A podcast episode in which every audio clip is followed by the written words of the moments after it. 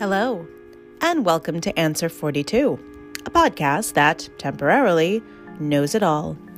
In this, my 42nd year of being alive, I've decided to harness all of the innate wisdom that I must now possess, albeit temporarily, and take stock of everything that I now know.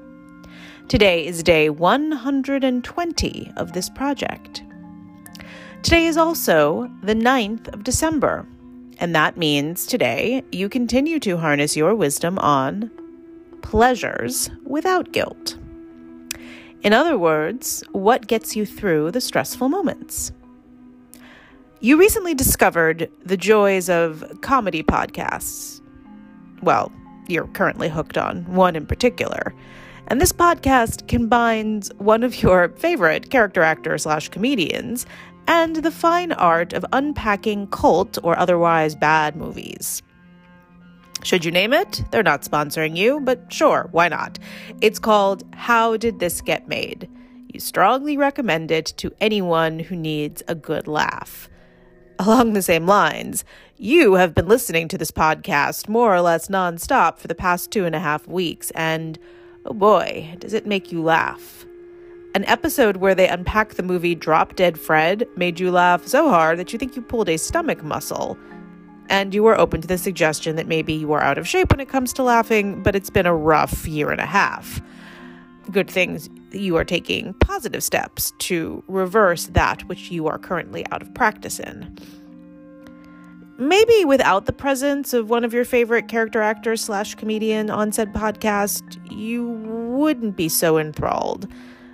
And so you're trying to understand, as you were one who likes to try to understand, why you find this particular character actor slash comedian so funny.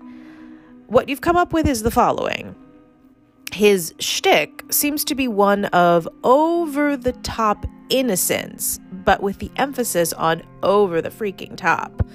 It's almost as if your id was rated G for general audience that's the level of energy and seemingly the type of content. And even when his jokes are on the ruder end, or if he quote unquote plays blue, there is still something sweet about him.